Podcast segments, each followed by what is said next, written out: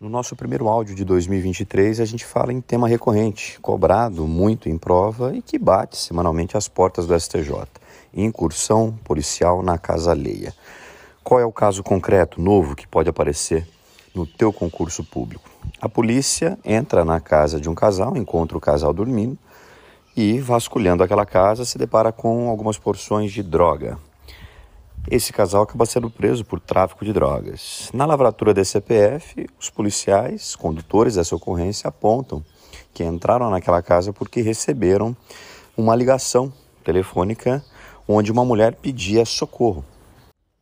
Todos nós sabemos que existem situações condicionais que autorizam a polícia a entrar na casa ali, independentemente do consentimento do morador. Vamos lembrar aqui: situação de desastre, situação flagrancial ou para prestar socorro ou durante o dia com autorização do juiz, isto é, com mandado judicial.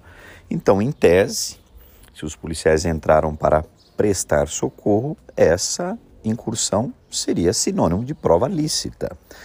Ocorre que, segundo o STJ, não houve qualquer detalhamento, não houve qualquer descrição pormenorizada dessa ligação telefônica e ela acabou se equivalendo a uma denúncia anônima. O casal estava dormindo. Os policiais não se depararam com nenhuma situação de socorro. O que pode ter acontecido é que alguém, querendo delatar o casal, pode ter feito essa ligação à polícia. Não houve qualquer tipo de checagem, não houve qualquer diligência preliminar, de modo que essa ligação, exigindo o socorro policial, se equipara, segundo o STJ, como não houve qualquer detalhamento, qualquer apuração preliminar, ela se equipara à denúncia anônima.